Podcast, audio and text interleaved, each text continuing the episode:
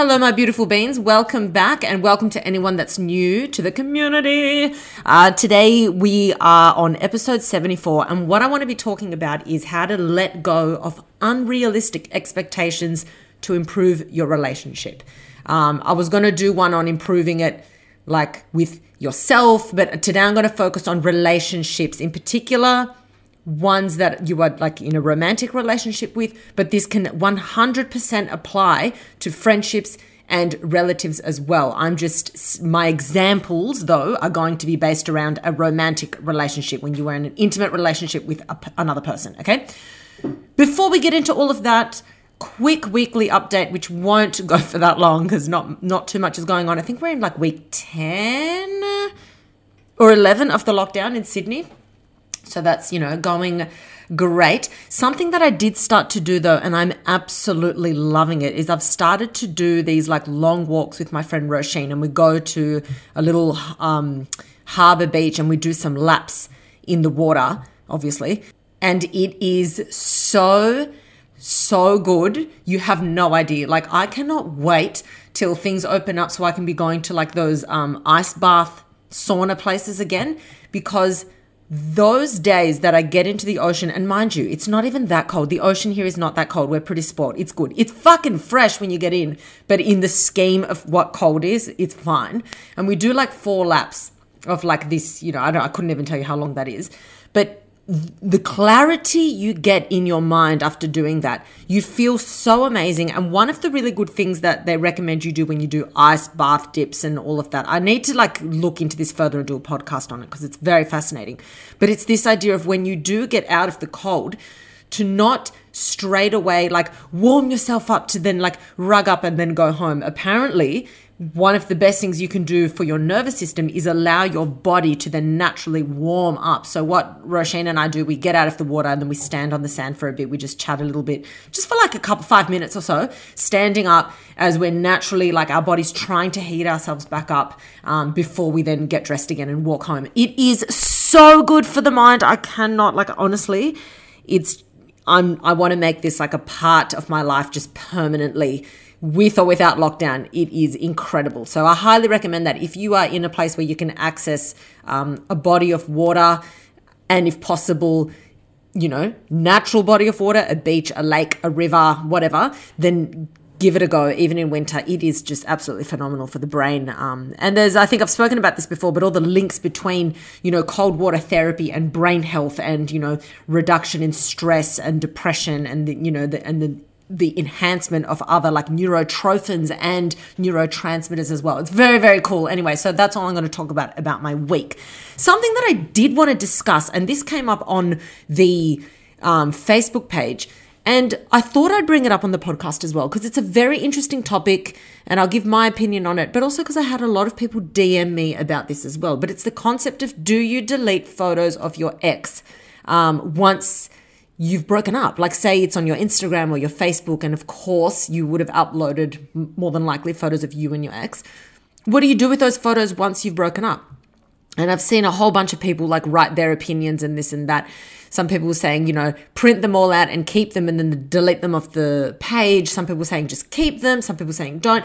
So I think when it comes to this scenario, it's very case dependent on what your relationship was like what the relationship represents to you now. Okay, that's the most important thing. How do you feel about that relationship now, looking back? What response does it elicit in you? Okay, before we even talk about that, just for a second, also you want to look at it from the perspective of let's say you start dating someone and they've got photos of their ex on their page, and how do you interpret that? How do you react to that? I personally think that if you want to keep photos of your ex on your page, within reason, it depends what the photos are, but if it's, you know, within reason, of course, um, I don't think there's a problem with that at all. You know, if I was dating someone who had photos of their ex on their page, I wouldn't I wouldn't care at all. That everybody is entitled to their past, and if the photos are sitting back in their feed repre- representing a time in their life, I'm not going to get remotely offended to that. I'm not going to think, "Oh, you you should never have those photos. You should delete them. You should have never dated that person. You should." Not at all. I don't like. It doesn't faze me in the slightest, and it never has. So I don't think you should ever try and tell your partner to go into their past and delete photos of their ex, unless, unless you might have a personal let, let's say there was like a drama where the ex is still involved in their life and really imp- then then you can open that up for discussion and say look i feel uncomfortable with xyz but if it's something that's done and dusted in the past i wouldn't really care about it okay now looking at from your perspective if you're going to look at what i personally me alexis have done if you're talking about my Instagram, I have deleted all all traces of my exes on my Instagram. Like literally, if you were to scroll down on my Instagram, you would not really know who I would have dated in the past or anything remotely like that. There's no trace of it. Um, on my Facebook, I do think way back because I'm my Facebook is like literally and it's where photos go to die. It's like an abandoned graveyard for like the photos of Alexis's life. It's hectic. It's a it's a hot mess. Um, but there would be photos of my exes on my Facebook for sure. Okay, so my personal opinion on the whole thing is if the person was toxic and if the breakup was really like awful and someone treated someone else badly, my belief and how, what I would do, delete those photos. Delete those photos. You fucking have enough of those toxic memories in your head that likely will never go away. So if you want to revisit it, all you have to do is just blink and those images and memories are going to come into the forefront of your mind. Okay. You're not going to fucking forget like a horrible traumatic relationship. Okay. So in, in that respect, I would be getting rid of them as I have. I've gotten rid of all traces because I think the way I look at it is my Instagram, for example, is not some fucking free for all for people to have an insight into my past. So I don't care if it looks like a true representation of my past or not. I don't care. I don't care what people think about it. I don't care if it only looks like the good. T- it's my fucking Instagram and I do what I want with it. So I don't need for there to be a strict timeline of what occurred in my life for people to understand my past. That's not necessary. So having said that, if someone represents a time in my life that doesn't make me happy, goodbye to all traces of that person. I don't need any memorabilia. I don't need fuck all. However, if the person was a legend and you parted ways and it doesn't affect you at all and there's no emotional kind of there's no residual like um, leftover shit going on after that and you can truly say that you're over that person it's fine you know i'm happy to enter a new relationship and whatever then i just don't see the problem in that. I think many many people can have a really mature way of ending a relationship still be on civil terms or just decide not to talk whatever and i don't see a problem with your exes being in those photos. I genuinely don't.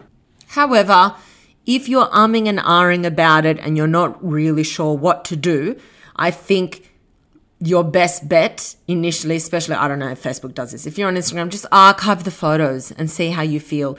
That's what I did. I actually archived some photos for, you know, for the initial period after a breakup once. And then I was like, oh, I love it so much more without this person in my feed. Bye. And then I went and deleted them. But you might archive them. And then after like the hectic breakup, you feel, wow, I don't, I don't really resent this person. I don't, I don't feel bad when I think about this person. When I see this person, it doesn't elicit a bad response. I might as well keep them on my feed because you know, they did bring me something good in my life and I want to keep them there. That's fine. It's fine to honor your ex's memory, you know, as far as, you know, yeah, they were a good person. We did have great memories. We had a good time. We just didn't work out. If that's the case, what's wrong with those photos being there? I don't care.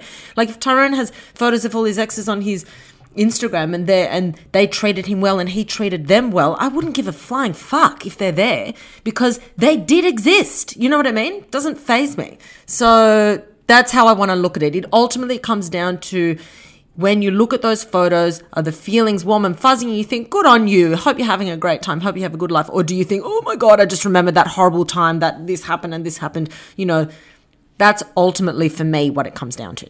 Okay, now something very, very quick. It's a bit like a, it's a fun brain fact. Now, when I talk about a fun brain fact, this truly is more like a, a trivia fact. I'm not going to go into some hectic cell biology as I tend to do quite often. So basically what I wanted to talk about very quickly is something called Troxler's fading, Troxler's fading, or the Troxler effect. So it's like an optical illusion basically. Um, and what it is, it's so amazing, is the it, you can you can look this up online and it's got like little picture examples for you to do the exercise. But basically it shows you that your brain will filter out this is for the visual system your brain will filter out any stimuli that it deems to be irrelevant or unnecessary okay? So if you google it online you can look at this photo and there'll be like a black cross in the middle and everything that's around it whether it's a drawing or whatever if you stare at the cross in the middle and you focus as much as you can on that cross without focusing on what's in your peripheral. It's based on what you're focusing on. The picture actually around that cross vanishes. It disappears.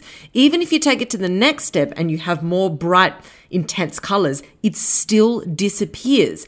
And that is because your brain is conserving energy and it's only, it gets to a point where your brain kind of filters things out if it doesn't deem it necessary and if your attention is not needed for it. So this when it's visually that often is going to happen for things that are a in the background that you're not focusing on directly if you focus on something directly, it's not going to disappear, obviously.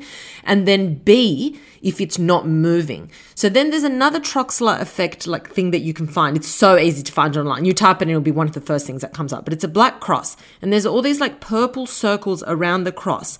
And then there's like a, it's like a little video. And then there's a moving fluoro green circle that is going around, around in circles um, that kind of rolls on top of the purple circles. And what happens when you stare at the cross is that the fluoro green one stays in your field of vision, but the purple circles underneath the green one vanish because they're not moving. The green one is moving, so it stays in your peripheral vision. It's really interesting. And what what also is occurring with the mind and why things aren't constantly disappearing out of our field of vision is our eyes have something called microsaccades and it's like a saccade it's like a small shifting movement made by the eyeballs. You can actually look do it with your friend or whoever's next to you just stare at their eyeballs and you can actually they do these tiny little shifts every so often. They're like shifts side to side up and down normally side to side. And that is kind of we don't know if this is causal or or just a correlation we're not sure but but due to that they find that it kind of prevents your brain from filtering out things because because your eyeball is shifting from side to side it makes the field vis- like your visual field shift as well. So therefore these you know if you're staring at a city for example and you're looking at one building therefore when you do that in general the other buildings aren't like falling out of your field of vision. Okay. So it, it works better when you're staring at like a piece of paper with less distractions. But you're also going to notice that the brain has this amazing ability to filter out stimuli all the time. And for example, if you're really paying attention to what someone is saying, you can be at a restaurant and someone's having a conversation right next to you. And if your attention isn't there, your brain has filtered it out. It just sounds like background noise. But you can be then staring at the person that you're talking to and shift your focus and instantly that conversation is crisp and clear and you can hear everything that that person is saying. So the brain has this incredible ability to filter out what we don't deem necessary, whether it's sound, whether it's smell. You can see that with people that live in a household where there's like a, you know, for example, sometimes you walk into people's homes and it smells like cat and you're like, this is fucking hectic. Uh, but the person that lives there has no concept of that smell because they've gotten accustomed to it. So the brain stops sending them that signal, you know? The same goes for, of course, well, well visually, I just explained, auditory, smell. The same goes for touch as well. Remember, like with, with, you know, when I remember when I first started wearing a bra, the thought of this strap across my chest squeezing tight, I was like, this is the most fucked thing ever. How do people do it? How do people do it?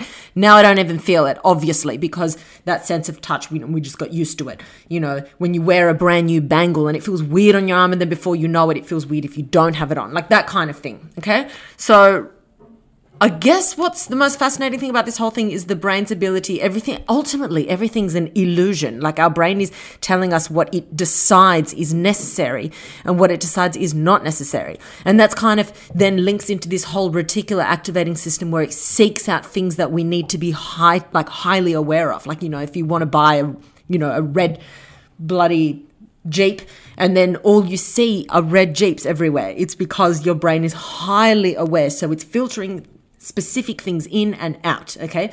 Now, I will be talking about, I'll do like an episode on like, um, I guess manifestation and visualization, all of that. It's kind of like using those tools to get things in your life, but more from a neuroscience perspective. Um, and it does heavily base, it's heavily based around that, what you're allowing your brain to filter in and filter out. Really, really interesting stuff. Okay. Um, now let's get into the actual topic of the episode, and it's letting go of unrealistic expectations to improve your relationships. As you listen to everything that I have to say in this episode, as always, I really want you to consider it, consider what I'm saying from your perspective, but just as importantly, from the perspective of the other person, your partner, your friend, your relative. You become a better communicator a better friend, a better partner when you can see what people experience or when you try to see what people experience from the receiving end. They are on the receiving end of you, okay?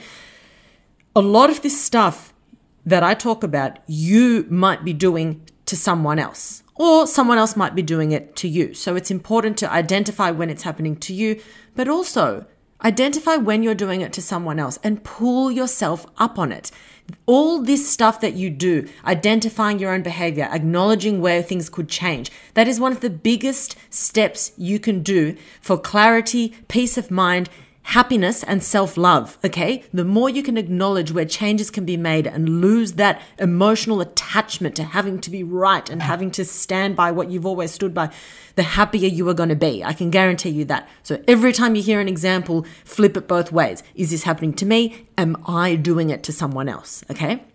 Now, what is an unrealistic expectation? So, an unrealistic expectation is where you think you have control over something or someone that you actually don't have control over.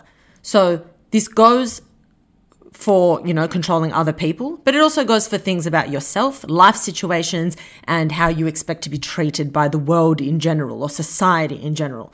Sometimes the most empowering thing you can do is to realize where you have no power or where you have no pull and just let it go. Let that resistance go, you know, to learn which areas in your life you can just accept as they are. And then based on that knowledge of just accepting things as they are, you can then choose to raise the issue. You can choose to just live with it or you can choose to end it or leave. Okay. That's, that's the beauty of understanding where you don't have power over. If you think that you've got power over a certain person in a particular scenario where you actually don't, you are wasting your time and energy and you are creating unnecessary stress in your life. To think that you can change someone's mind or to think that you can see something, you can get them to see something from your perspective is exhausting and it's it's stress and anxiety provoking. I can tell you that right now. It is liberating to know when to let go and when to fight your battle. That is one of one of the best things you can do to yourself. It's the biggest gift you can give to yourself. Okay. Now, a lot of this does stem from the idea that you of, of people needing to be right or needing the other person to understand when they're wrong or or around our morals. Okay. So let's look at some examples of unrealistic expectations. Okay. I'm just going to go through a bunch of them. So expecting people to react or to respond the same way that you do when you've never seen them as part of uh, uh, that as part of their personality. So say you have an argument, you're expecting them to react to what you're talking about the same way you would react. Okay. Um, another one, expecting people to meet your needs all the time without discussing it. Um, you know, you're expecting someone to basically read your mind. That's not fair. Expecting someone to be responsible for the trust issues caused for the last relationship. Again, that's kind of like a mind reader. You're saying, I'm not going to trust you, and you've got to be okay with that because someone else fucked me over. That's just absolutely ridiculous. It's like saying someone else stole my jewelry, so you are going to pay for it. because that person can't. So you can though. So pay. It, that's exactly what you're trying to get the other person to do. It's like this idea of expecting someone to pick up the pieces from your last relationship. That's that's an unrealistic expectation. Expecting someone to constantly reassure you for something that they've already done so, okay? This just proves that you can do that yourself. For example, if you're someone that's really always wanting someone to say, "Oh, you know, I'm not going to cheat on you. I'm not cheating on you. He's proof that I'm not cheating on you. Reassuring, reassuring. If you're then constantly seeking that again and again, it's A, extremely damaging for the relationship. It's extremely damaging for your trust mutually, both ways. And it's also something that you can provide for yourself and you're expecting it from someone that can't ever provide it for you. If you're always going, back to your partner for reassurance on the same fucking thing again and again and again, that just proves to you that they can't provide it for you. That tiny moment of peace that you feel in that moment is an illusion. It's not true. It's not true relief. It's just like, oh, you've just satisfied this, this, this um, insecurity that I have. But that insecurity is bred within you and can only be removed within you. Okay? Another one is expecting people to behave a certain way when they are around certain people. Like you're expecting them to put on this particular facade or character around people that you think they wouldn't want them behaving the way they normally behave. That's not very fair. You're basically saying, I want you to be someone else for my sake. Okay.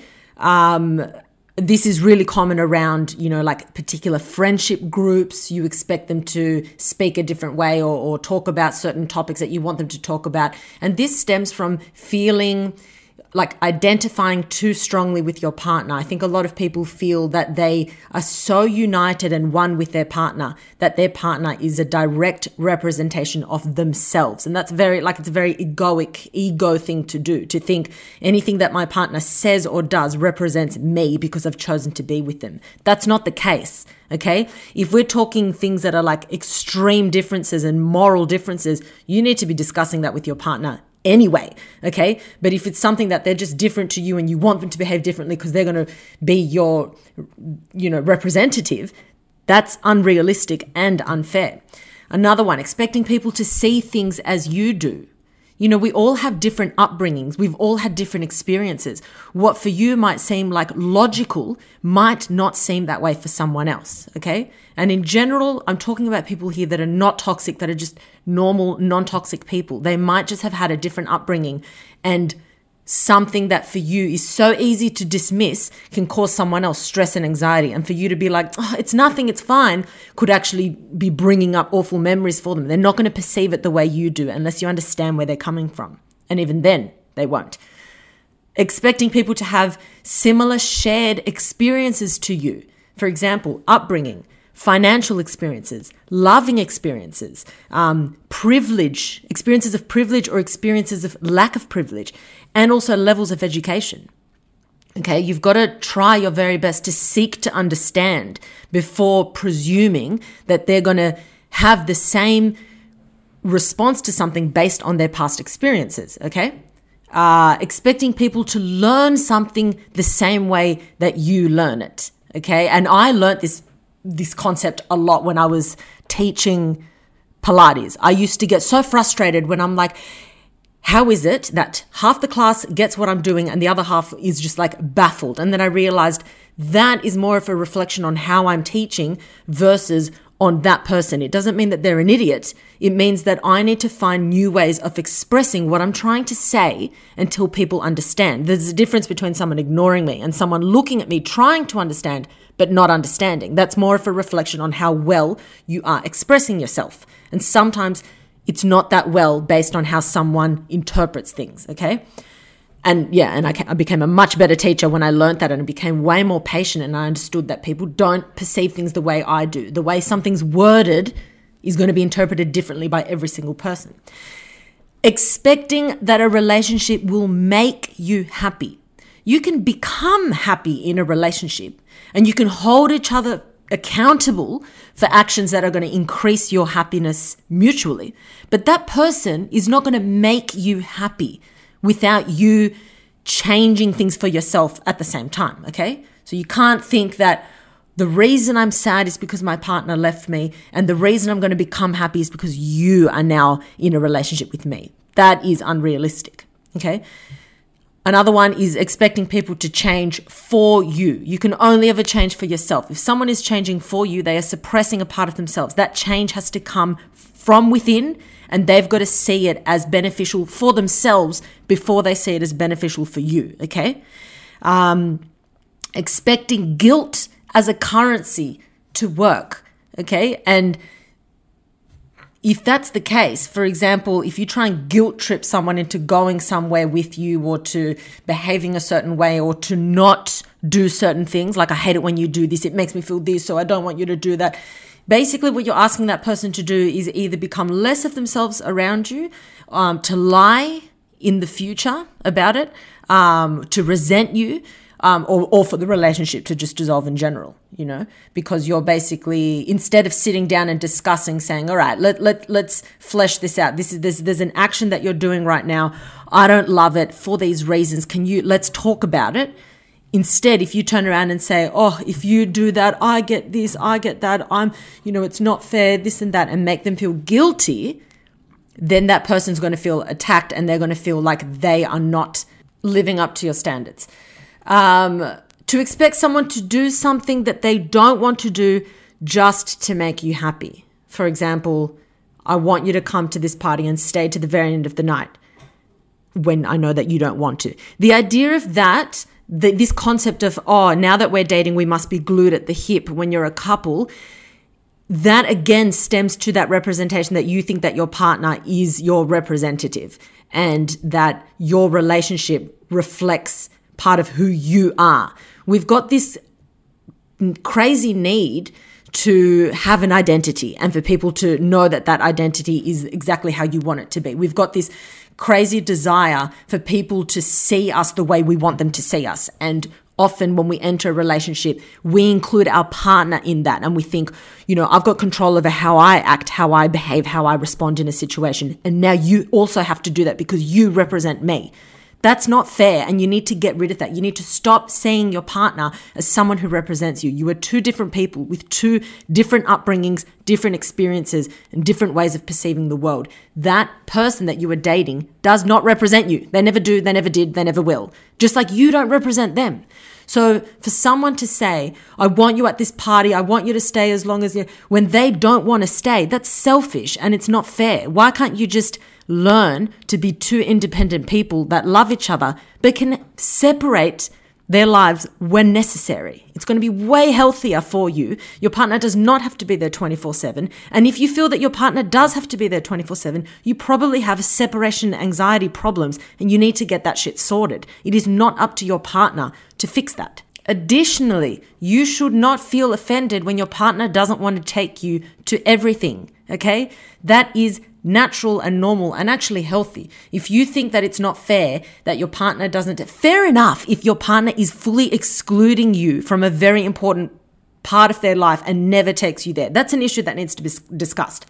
But I'm talking about your partner saying, uh, I'm just going to hang out with this, these people, just me, or I just want to go see my family, just myself tonight, or I just want a night alone you can't expect to be glued at the hip all the time because if you have this expectation, then when they choose to do something without you, you are going to perceive that as a personal attack and it's going to hurt. And then you're going to probably lash out by being like really short with them or being, you know, immature and expecting them to find a way of apologizing or them having to crawl back the next day when, you know, when they've gone to the event without you and then you're being all shitty and moody the next day. That's not fair and it's unnecessary. What you want to think about is when when we have unrealistic expectations of other people, we're basically expecting people to do things that either are something that we can provide for ourselves emotionally, but we're expecting them to do it, doing something that would require them to be a mind reader, or doing something that is out of their character just because you want it. You know, or lastly, taking responsibility for something that is your responsibility. That is basically those four points are pretty much what having unrealistic expectations are on other people. Now, when you are in a relationship, there are two people in the relationship in most cases unless you're polyamorous but I'm just going to let's let's use two people as an example okay it is your decision and your partner's decision to enter that agreement. You have agreed that you're going to be exclusive with this person and you're both going to enter this mutually exclusive relationship.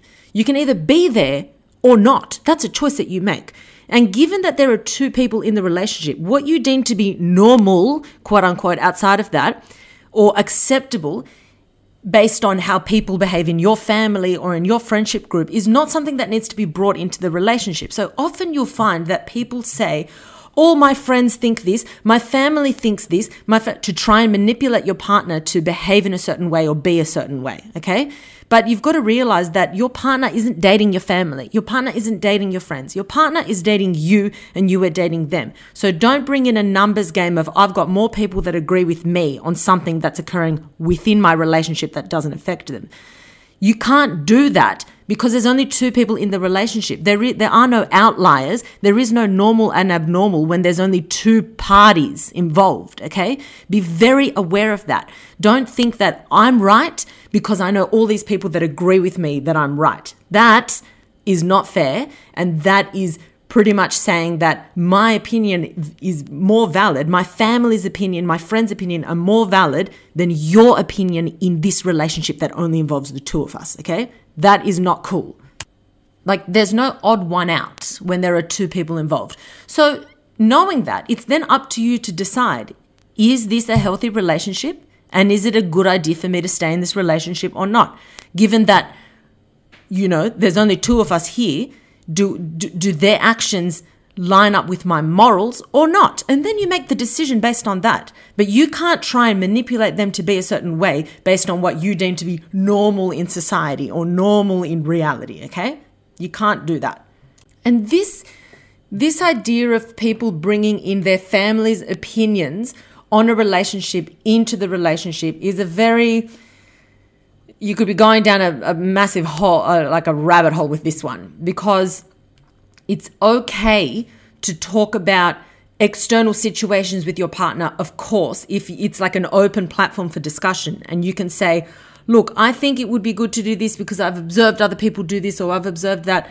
But if you're going to go and talk about your relationship to other people that are not involved in your relationship, you've got to be quite careful with the information that you're receiving and then bringing it into the relationship.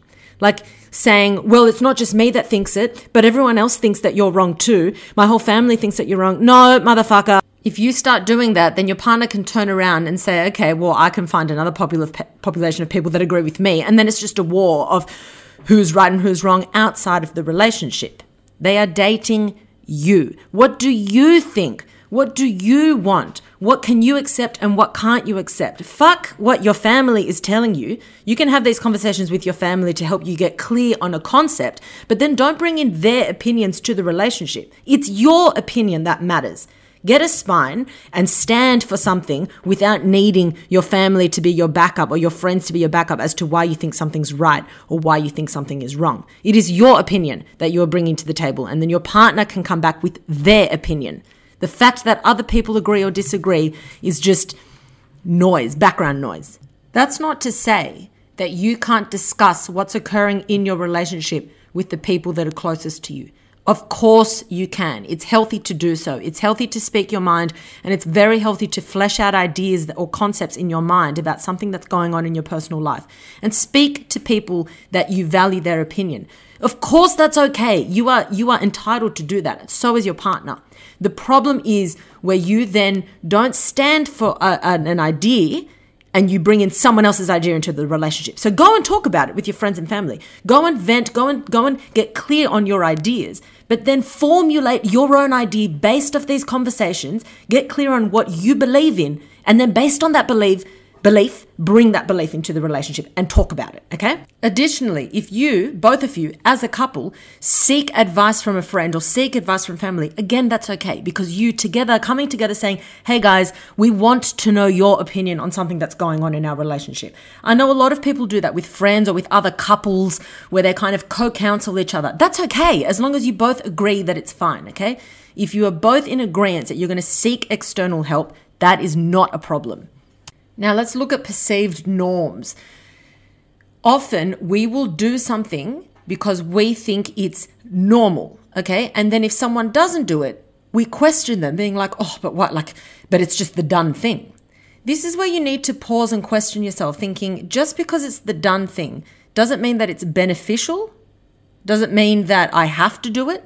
Doesn't mean that it's that it's bad if I don't do it because a, perceived norm is a not necessarily what's right for the relationship or your partner. It doesn't determine what you should do just because it's normal. And b it might not be a norm for them.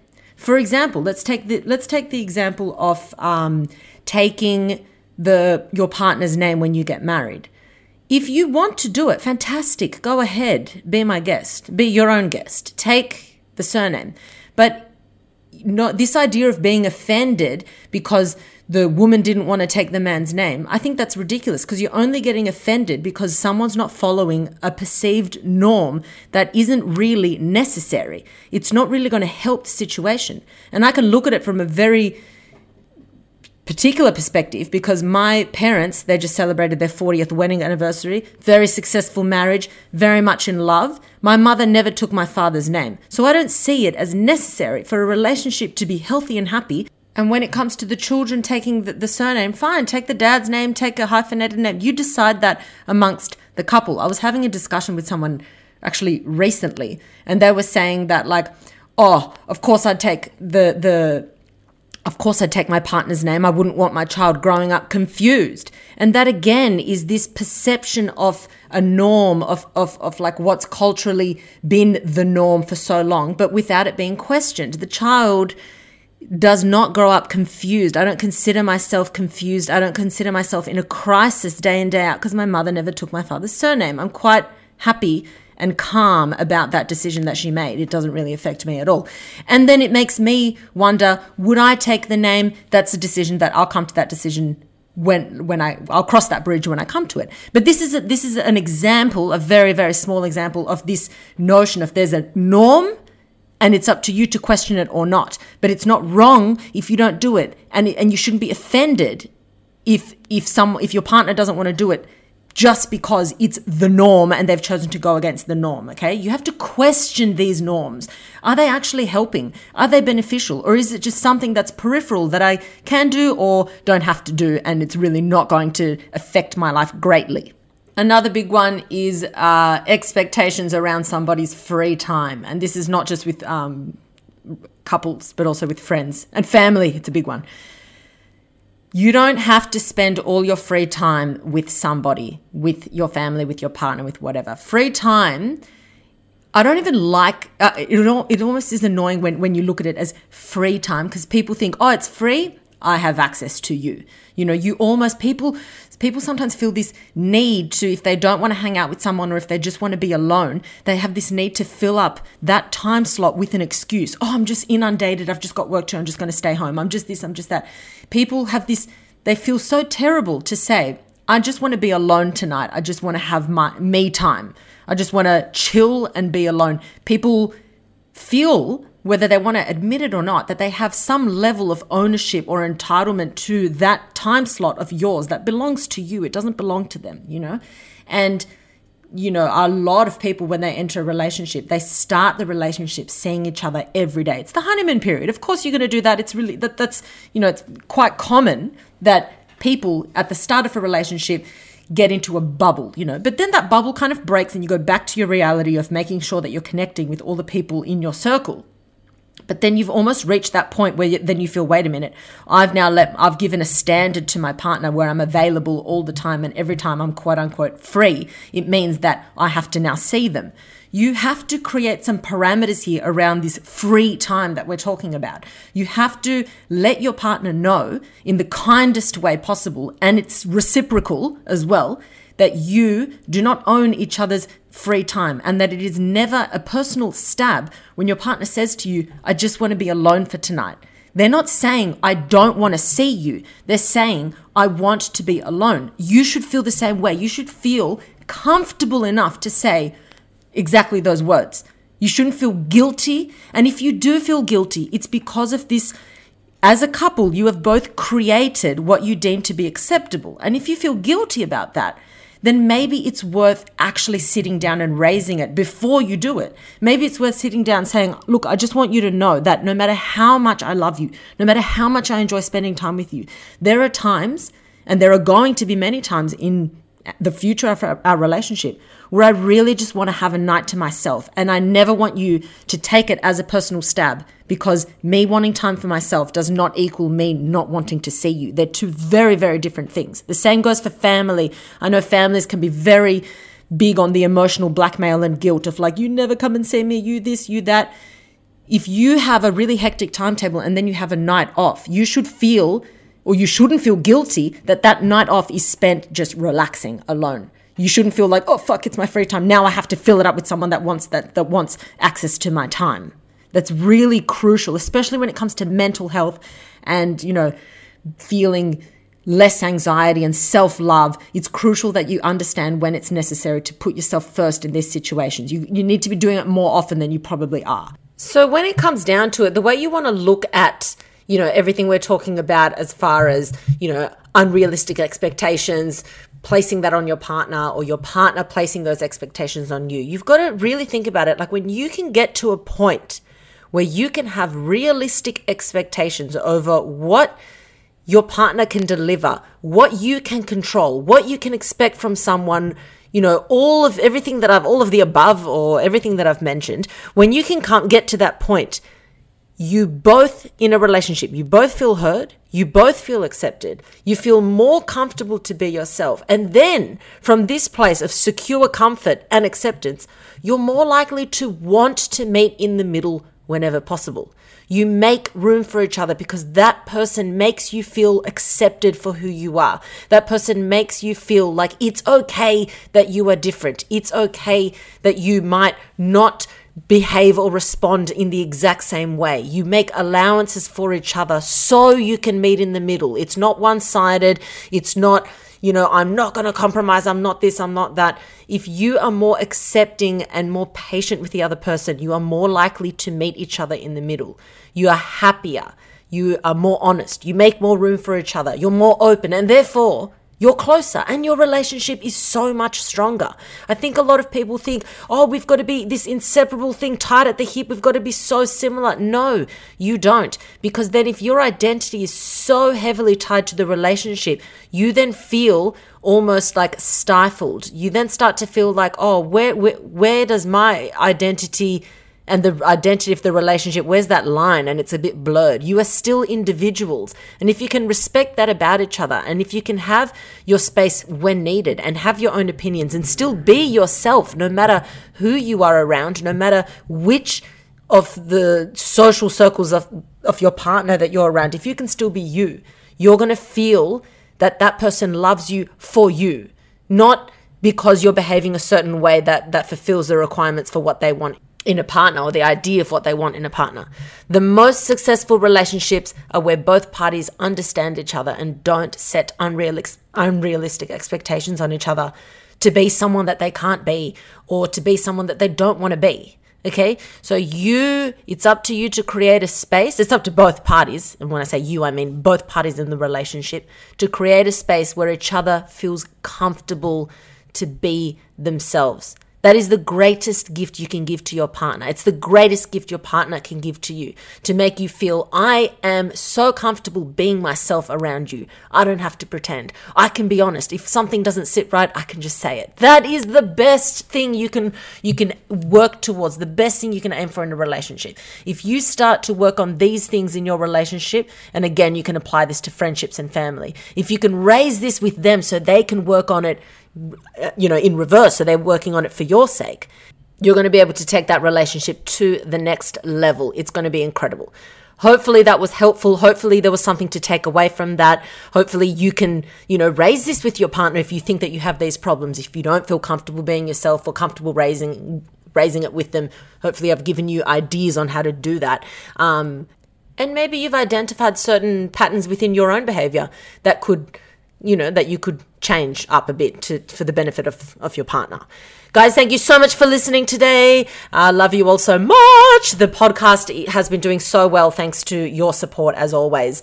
Um, I'm so grateful for the community I have, for the support that I have with you guys, um, for how you share the podcast, the, the growth of the community. It's all thanks to you um, and how you support me, and hopefully how I can support you guys. So I really love what we're building here. So please, whenever possible, keep sharing it. If you're listening to the episode, screenshot it, throw it up on your story. If you think someone can benefit from any of these episodes, please share an episode um, and continue to spread the word, my beautiful beans. As always, be kind to yourselves, be kind to your brains. Don't take shit from anyone, and especially don't take shit from yourself. Danke!